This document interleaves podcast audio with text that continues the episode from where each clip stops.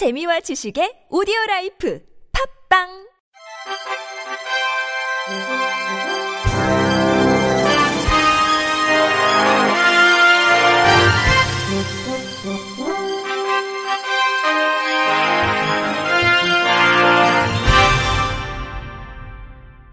청취자 여러분 안녕하십니까?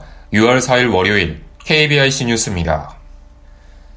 한국장애인단체 총연합회는 지난달 31일 이룸센터에서 무인단말기에 대한 장애인 접근성 개선을 위한 토론회를 개최해 무인단말기의 보급 현황을 검토하고 무인단말기에 대한 장애인 접근성 보장에 필요한 법령 등을 논의했습니다.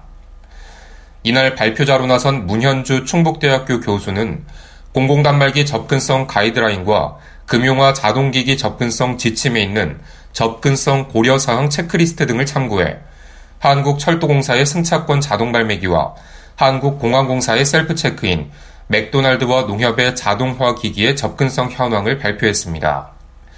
문 교수의 설명에 따르면 이 기계들은 모두 휠체어를 이용하는 장애인과 시각장애인의 접근성을 전혀 보장하지 않았습니다. 문 교수는 한국철도공사의 승차권 자동발매기의 디스플레이가 사용자 쪽으로 기울어져 있지 않아 휠체어 사용자가 정보를 얻는 것이 매우 어렵다고 지적하며 디스플레이의 위치를 낮춰야 한다고 조언했습니다. 그러면서 승차권 자동발매기와 함께 한국공항공사가 운영 중인 셀프 체크인도 시각장애인이 이용하기 어려운 기계라고 지적했습니다. 문 교수는 모든 정보가 화면에만 표시되고 소리 또는 점자 등의 대체 콘텐츠가 표시되지 않으므로 시각장애인은 사용할 수 없으며 소리 단자가 제공되지 않으므로 이어폰 단자도 제공되지 않는다고 설명하면서 시각정보와 동기화된 음성정보를 함께 제공해야 하며 음성정보를 위한 이어폰 단자도 제공해야 한다고 조언했습니다. 이어 문 교수는 맥도날드의 자동주문 단말기에 대해 모든 작동이 터치스크린으로 이뤄지나 그 높이가 너무 높아서 휠체어에서 앉은 자세로 조작하기 매우 어렵다며 언급했던 승차권 발매기와 셀프 체크인과 똑같이 대체 콘텐츠가 표시되지 않아 시각장애인은 이용할 수 없고 메뉴 선택이나 카드 배출 등의 동작에 대해서도 소리나 진동 등의 피드백이 없어 무용지물이라고 지적했습니다. 또 문 교수가 조사한 농협의 금융 자동화기기 6개 중 실외에 설치된 단말기는 부스 문턱에 경사로가 설치되어 있지 않아 휠체어 접근 자체가 불가능했고 이 기계들 중 비밀번호를 음성으로 제공하지 않는 것이 3개나 됐습니다. 김은 한국시각장애인연합회 정책연구원은 처음부터 장애인 당사자들의 접근성을 고려해 기술 개발을 해야 한다고 주문했습니다.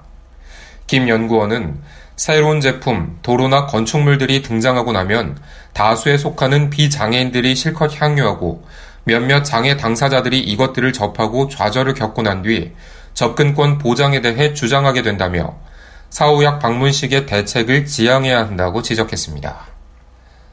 박원순 더불어민주당 서울시장 후보가 DJ로 변신해 공약을 직접 보기 힘든 시각장애인과 어르신들을 위한 라디오 방송 형태의 공약 소개에 나섰습니다.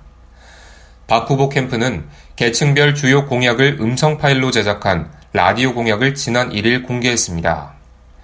라디오 공약은 박 후보가 직접 낸 아이디어로 박 후보가 라디오 공약 DJ로 출연해 시민의 사연을 듣고 계층별 공약을 제시해 고민 해결에 도움을 주는 형태로 제작됐습니다. 박 후보는 방송에서 글을 읽기 힘든 시각장애인이나 어르신에게 공약을 편안하게 알려드릴 수 없을까? 지하철이나 버스에서도 부담 없이 공약을 전해드릴 방법이 없을까 고민했다고 소감을 말했습니다. 윤상원 한국시각장애인연합회 서울지부장은 점자 읽는 것도 힘든 시각장애인이 많은데 소리로 들을 수 있는 라디오 공약이 나와서 정말 기쁘다며 함께 사는 서울을 직접 실천해주는 박원순 후보에게 정말 감사하다고 소감을 밝혔습니다. 박원순 후보의 라디오 공약을 들으려면 박원순 선거 캠프 팟캐스트 채널이나 홈페이지, 페이스북, 유튜브 등을 이용하면 됩니다. 충북시각장애인연합회와 무지개 도서관 회원들은 지난달 30일 충북도청 브리핑룸에서 기자회견을 열고 점자형 선거 공보물의 의무 제작과 배포를 선거관리위원회와 각 후보자들에게 촉구했습니다. 이들은 지방선거 후보자 대부분이 시각장애 유권자들이 읽을 수 없는 선거 공보물을 만들거나 음성으로 출력되는 전자적 표시로만 제작하고 있다며 이는 시각장애 유권자들의 참정권을 심대하게 침해하는 것이라고 주장했습니다. 이들에 따르면 충북도 내 6.13 지방선거 도의원 후보자 70명과 시 군의원 후보자 250여 명 중 점자형 선거 공보물을 제작한 후보자는 각각 5명에 불과했습니다.